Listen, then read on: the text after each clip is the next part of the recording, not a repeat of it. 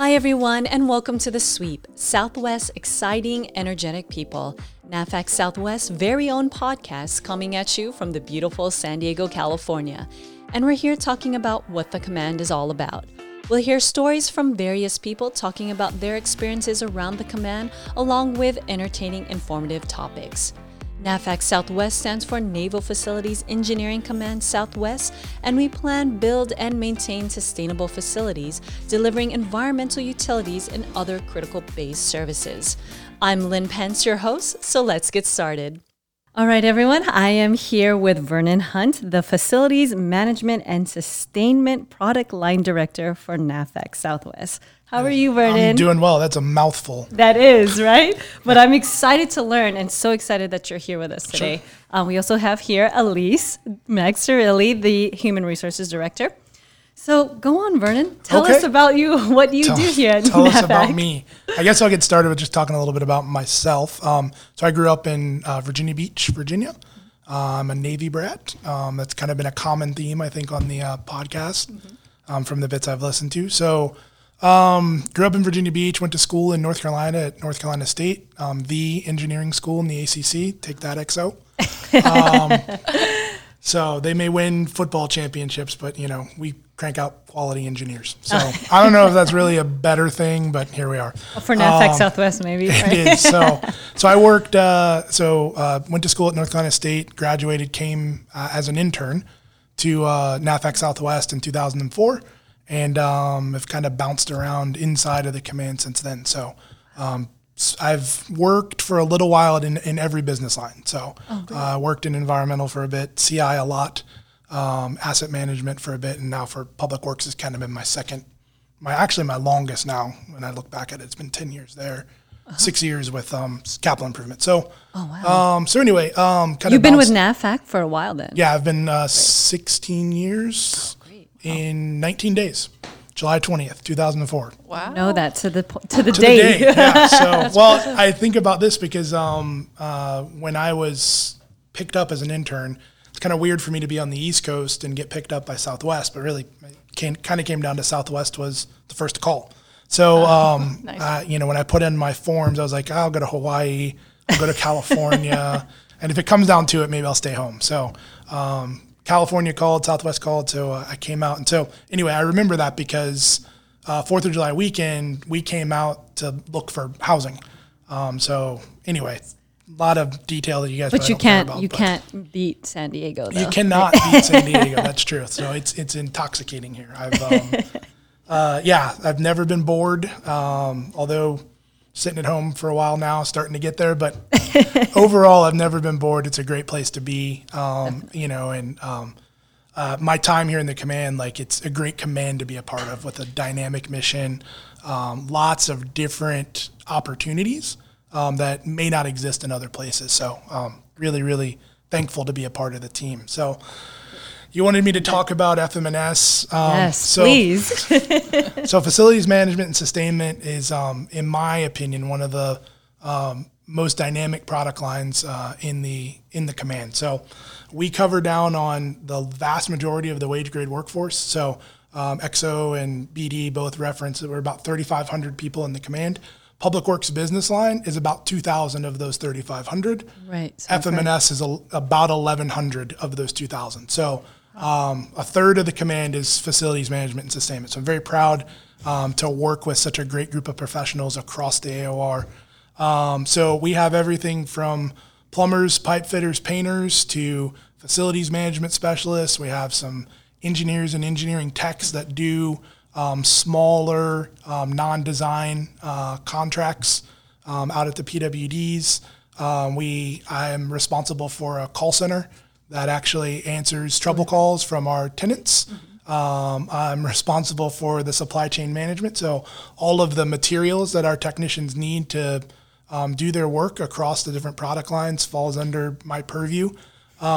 I have a group of engineers that do airfield inspection. Um, so they go out and check all of our airfields in the really the uh, PAC fleet area of responsibility. So they do all of our region, but then also Hawaii, um, Japan, uh, the Northwest, um, in you know Seattle, Whidbey Island, that kind of thing. So um, that group is kind of SMEs in, in airfield pavements and airfield pavement sustainment. Um, so really just a very diverse mission set. Um, I can tell. you know, and um, it, it's really exciting to to be a part of it. It's a complicated business, but man, we've got some of the best um, professionals you could ever ask for, um, up and down, you know, the lines from you know the leadership level down to, you know, all the way down to the deck plate. So um, I'm. I've had a ball. I've been doing this for four years now, almost five years. Um, With this- PW this- specifically? This, specific job in PW Ah, I see. um, for about five years, and um, I've had a blast. I've learned a lot. Um, you know, I've I'm very proud of our team and the work that they've done over the last year with the general fund transition and all of the things that have come with essentially up, you know, redoing our business model from top to bottom. In addition to changing different financial systems, um, the team has been resilient. Um, and you know, couple that on top, you know, COVID on top of that, you know, it's like on and on and on. And and the seems to me our capacity to achieve and excel is is limitless. Like there's there's never been a time the bar has been raised that that you know our team hasn't answered the bell. So I'm very very proud. You're definitely supporting the that. mission. So, yeah, absolutely. Definitely, yeah. I was I was I've been talking. You know, when I go to uh, out to the sites, I love going out meeting the folks. And one of the things um, that I talk about a lot is that the things that we do matter, and that's true across all of NavFac. Um, but given that, um, you know, the folks that are going out and doing the service calls, it's it's little day to day things, right? My my team um, and the team across the AOR delivering those services at the PWD, you know, that team really interacts with the fleet on a way that most of the other portions of our command don't. Right, that How so? sailor. So? that sailor knows, you know, the the you know when he calls in and like the lights out in his barracks room. Right, our guys are the guys that go out and change that light. Our guys are the guys that like, you know, hey, they need to do a small reconfiguration of, you know, a space so that they can train better, right? Our guys are the guys that go out and do that work. Um, whether it's our technicians in house or we have our, you know, our teams that are doing kind of those smaller renovations day to day.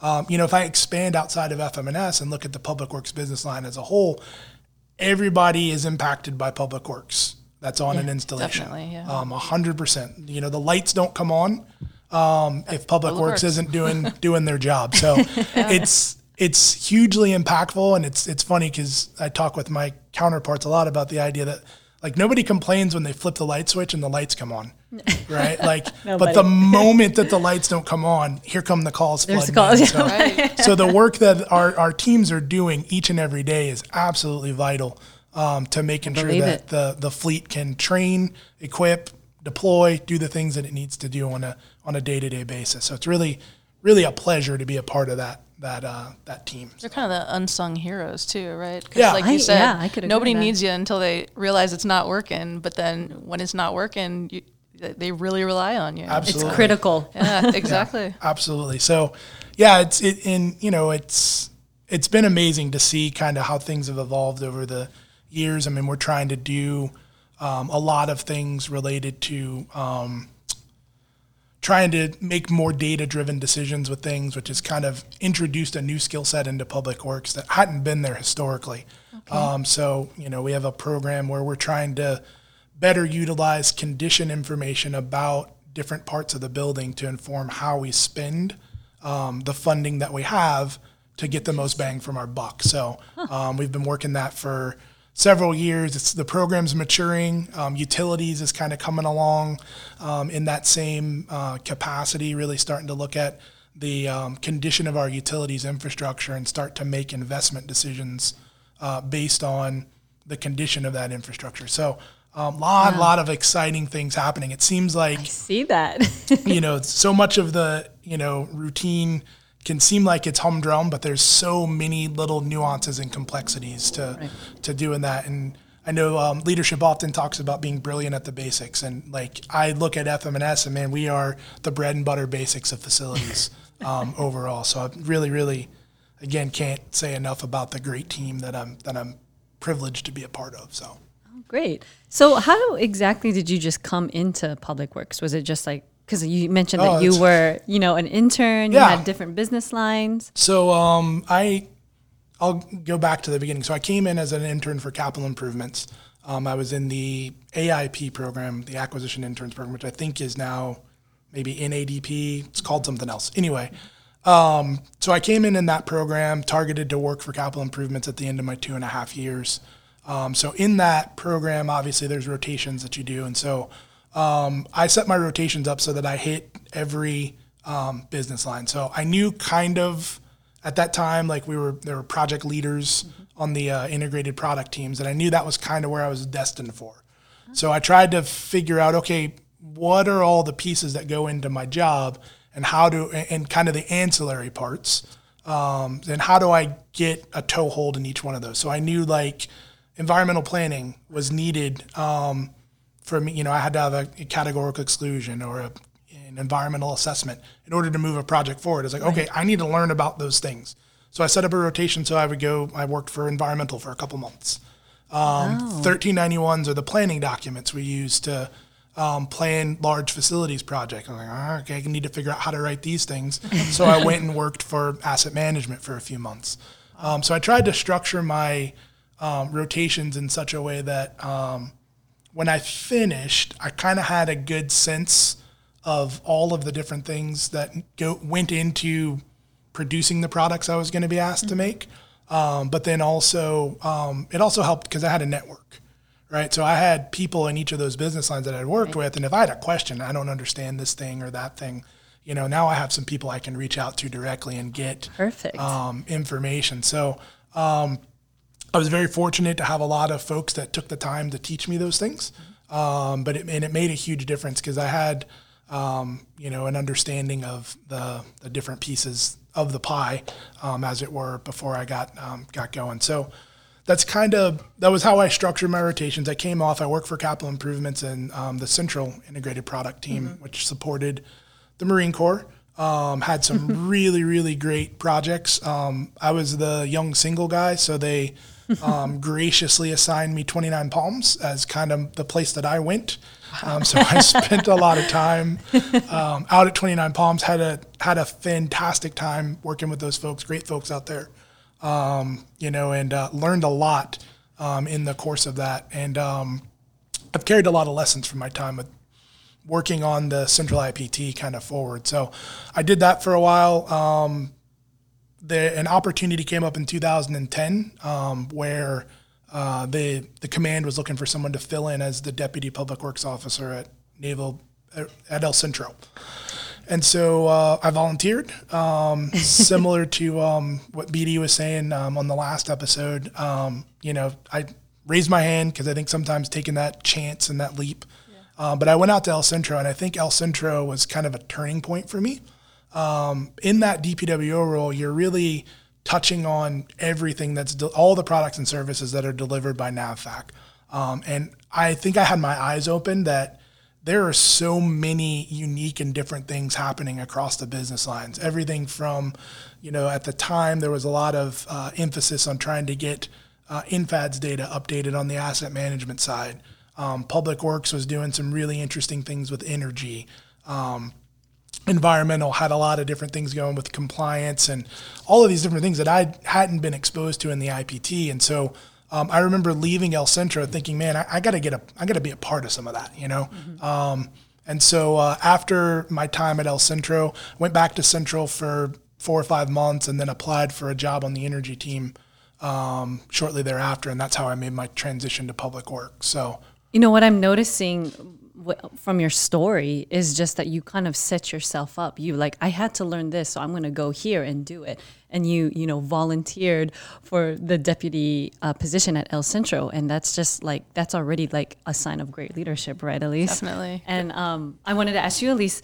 You kind of started off as an intern as well, right? So would your path be kind of like how you got to are where you are now? Oh, definitely. the same thing? Yeah, I, I definitely agree with that. You know, when you're trying to kind of blaze your, your career path, I definitely think taking every opportunity that ah, you're offered and even the opportunities that you're not offered, right? Sometimes you have to create your own opportunities. I see that, yeah. So you, you kind of just have to make yourself as useful as possible to as many people as possible and, and hope that they'll help you along in, in your career path. Um, so I definitely agree with what Yeah. you said, Vernon. When I think like you know in any any stage of your career, like you got to be constantly learning. if you're not learning, if you're not trying to learn something new, then um, I would take a little bit of time and reflect about kind of what you're doing because I think that um, you know to continue to move forward, you you gotta have um, kind of a hunger to learn some new things, and I think. Um, you know, I think that's been something that's propelled me in my career. Like I, have I've always been, I've been curious. I've asked questions. Um, I tried to understand, you know, because because sometimes it, it's a matter of understanding the rules so that you can then kind of navigate inside those rules to get to what you need. Um, you know, and and really building those relationships and those networks. I think that you know that is a um, an unsung asset of leaders, right? Is their yeah. is their network because um, you bring that with you wherever you go. Right. Um, and if you've got a good network, you know a lot of people, um, know people in different areas, then you know you can call on them for for help, and then you can also be a resource to others. Like I think right. I've had a interesting transition in my career over the last like two years or so where. you know, before I was making all the phone calls, I was asking all the questions, and now there's a lot of people calling me asking questions, which is which is great. It, it's being on the other side yeah, of things. It's, yeah. kind of, it's flattering, but uh, you know, and, and, so it's just kind of a weird moment of wait a minute now, you know, the tables have kind of turned. So so anyway. Yeah, I mean, I can somewhat relate because coming here, you know, brand new to government, of course. Um, I thought I wanted to go into the whole legal business, but mm. then as I was in there, I started doing a lot of digital marketing and marketing, especially getting more lawyers into the business. Um, and so right. it, it, just, you know, when this opportunity came up, I, was, I, I, definitely took it and ran with it. And I'm, I'm you know, happy to be here, I've, as I've said in the past episodes. and it, it's great. And I, I feel like I'm also learning the whole HR staffing side. You know, I'm always asking questions too, because I just, I want to know the other side of things. Like, mm-hmm. what are, what's the product, honestly? You right. know what I mean? Mm-hmm. So, I, you know, it's really interesting to hear different sides from the different I guess, departments. Yeah. You know, kind of like they meet in the middle, and it's exactly the same goal.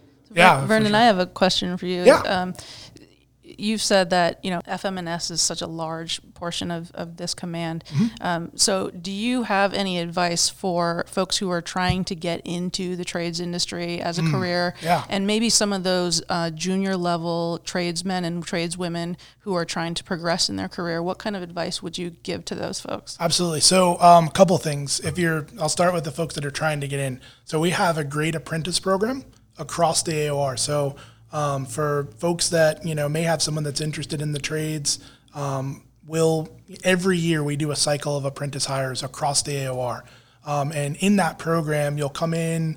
Um, you, we'll send you to school. Um, we pay for school. Uh, you'll be you know partnered with a, uh, a mentor or protege um, to to kind of train you in the the you know ups and downs of the trades. I mean, really, it is it is a um, a great way to start in to the federal government um, and a great way to start in to the trades, especially if you're, you know, um, you know, if you're someone that's interested in doing that kind of work, and or you're you're not quite sure what you want to do, um, you know, and you're trying to figure things out. This is a great place to come to learn that because if you look at how dynamic you know NAVFAC as a whole is, you know, you could come in as a um, and I think I've seen this happen. You can come in as an apprentice, get a trade, go to school because NAVFAC's got um, after hours tuition assistance. There's a lot of benefits that are there. Right. Go to school, get a degree, come back as an engineer, and work your way through. Um, I mean, there's there's endless possibilities. You know, once you exactly right once you yeah. start getting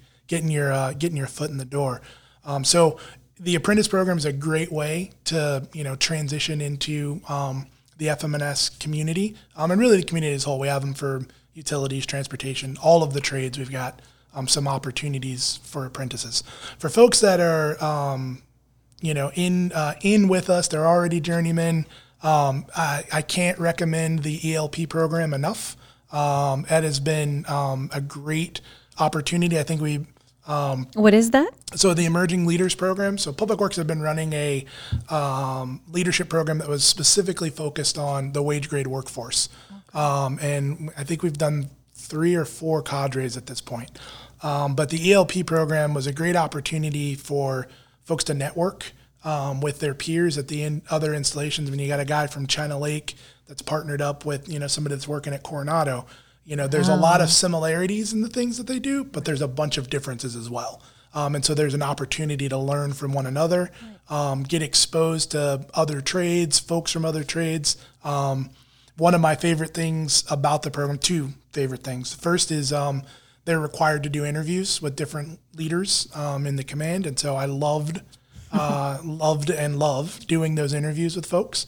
Um, and I've had several of them come back and ask for career advice down the road, um, and happy to do that. The, the other thing is at the end of the program, um, they have to present a project, and inside of that project, it's supposed to be something that's going to improve, um, you know, the overall, you know, culture at their site or or culture across the trades, um, or something to improve efficiency of the command, whatever. And and like I'm always blown away by the ideas that come out of that, um, and a number of them have actually been implemented um, in various kind of forms. Um, depending on you know kind of timing and some of them are kind of on they're they're in that nascent stage of like we're gonna we're gonna get to them um, but there's a couple other boxes that need to get ticked first um, before we can get there but i know one of them uh, there was a presentation about supply chain management and materials and that really influenced the way that um, we're going now with our next contract and the partnership we're working with gsa and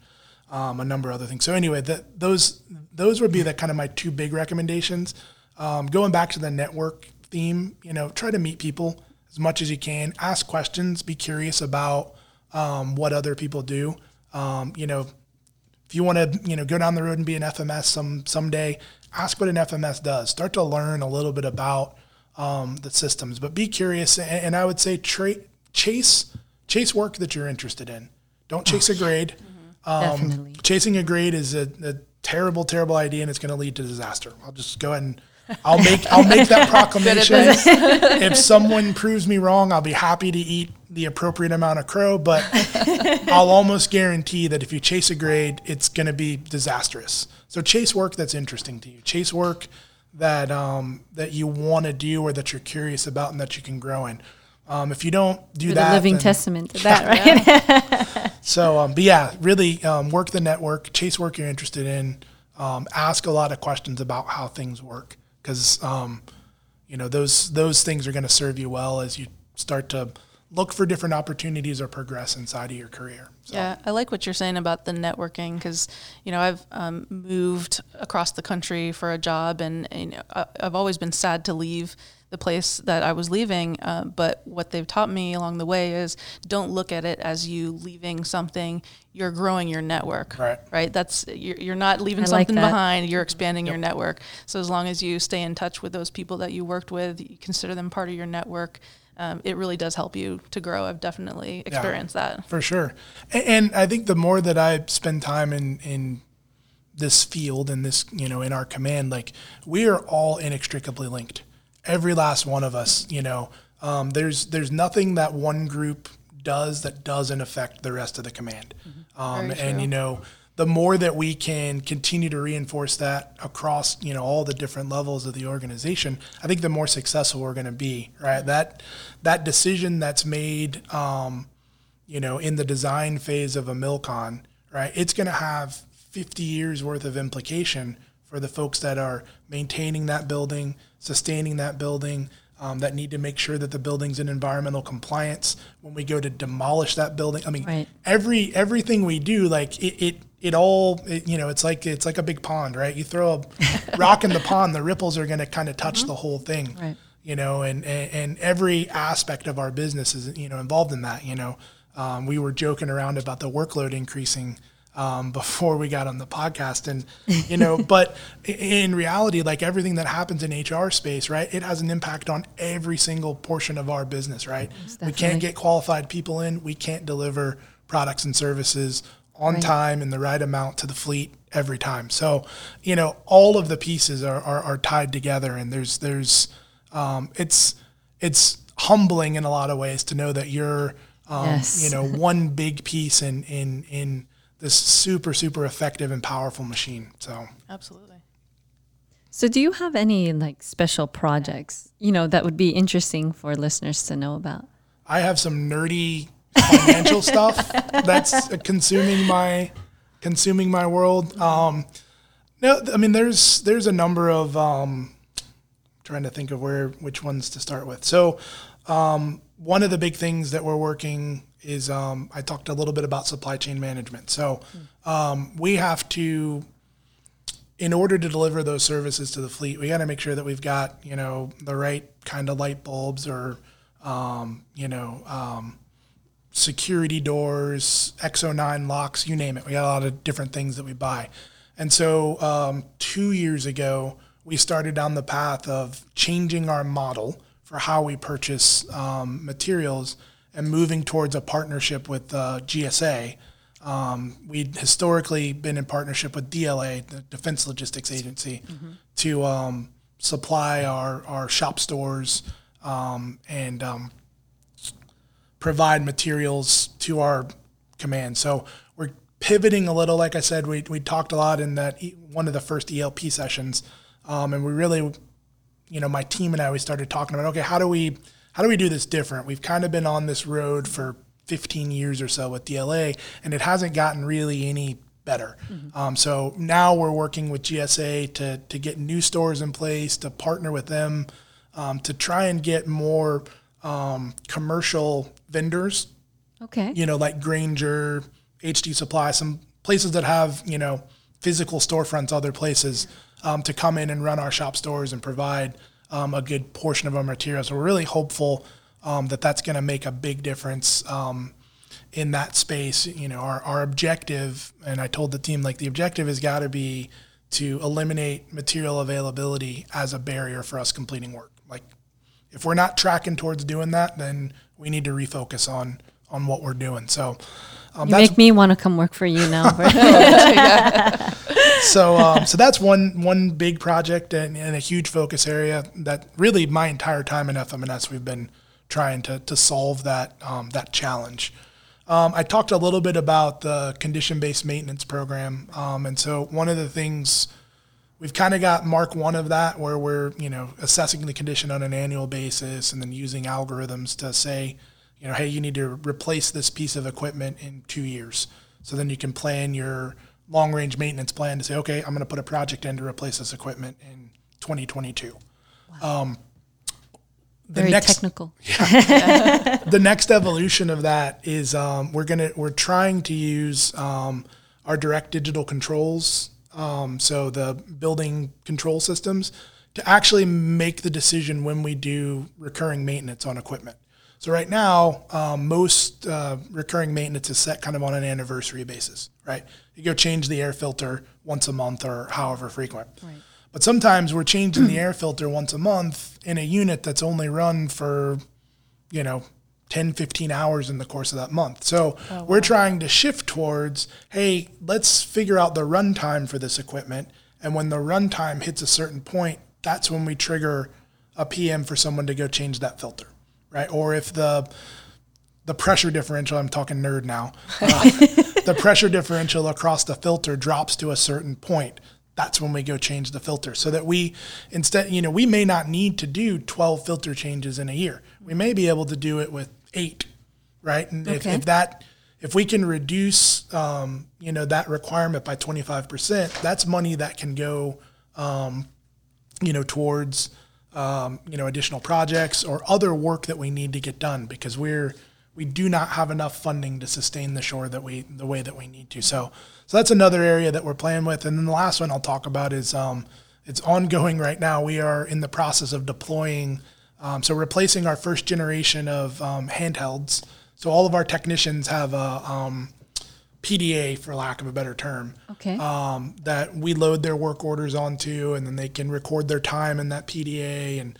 they can do um, condition updates in the PDA, and then that gets synced and feeds our business systems to then populate their time card, and a bunch of other things. Being more Um, efficient. Yeah, so those um, they've the those handheld devices have been dying a slow death um, for the last few years, and so we are um, head first into uh, deploying our first um, round of iPhones um, to the technician. So that'll replace that PDA. It'll, well, it does a number of things. It replaces the PDA. It'll allow for us to have um, real time assignment. So if someone calls in and there's an emergency, we can get that into our systems and assign it to that technician on their phone, which we can't do right now.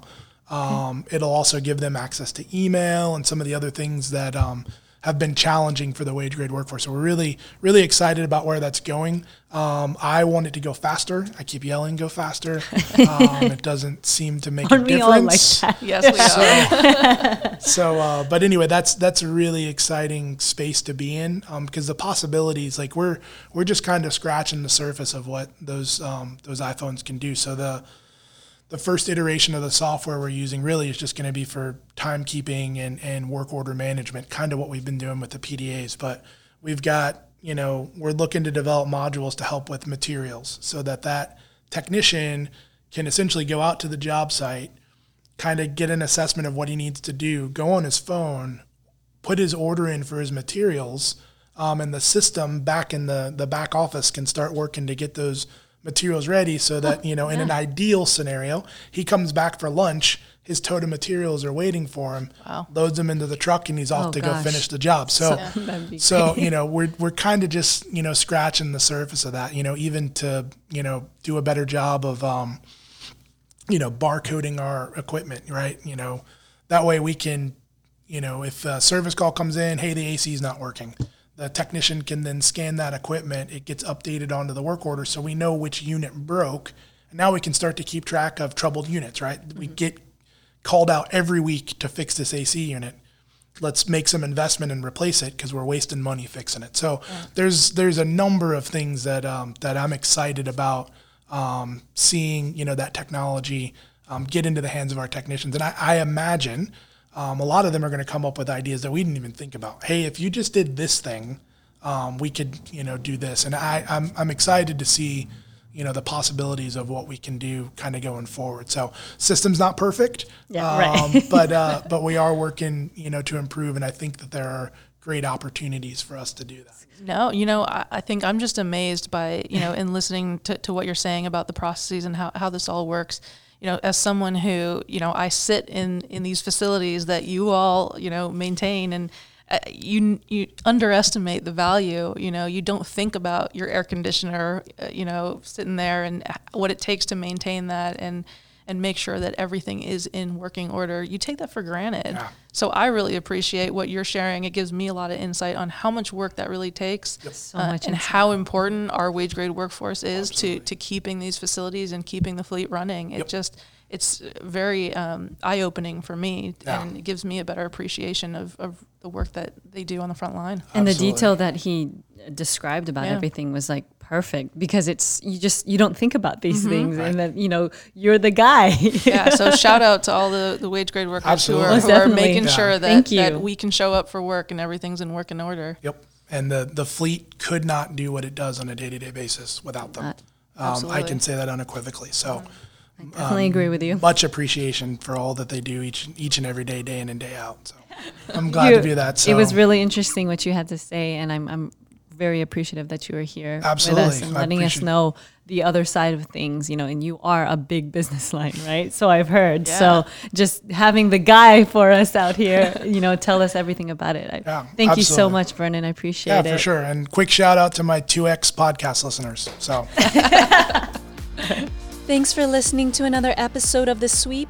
If you want to know more about NAVFAC Southwest, check out our website at navfac.navy.mil forward slash SW Careers. We have a lot of exciting new opportunities to join the team and learn about all the great things we do to help our facilities. Join us again soon for another episode, and we'll see you on the next one.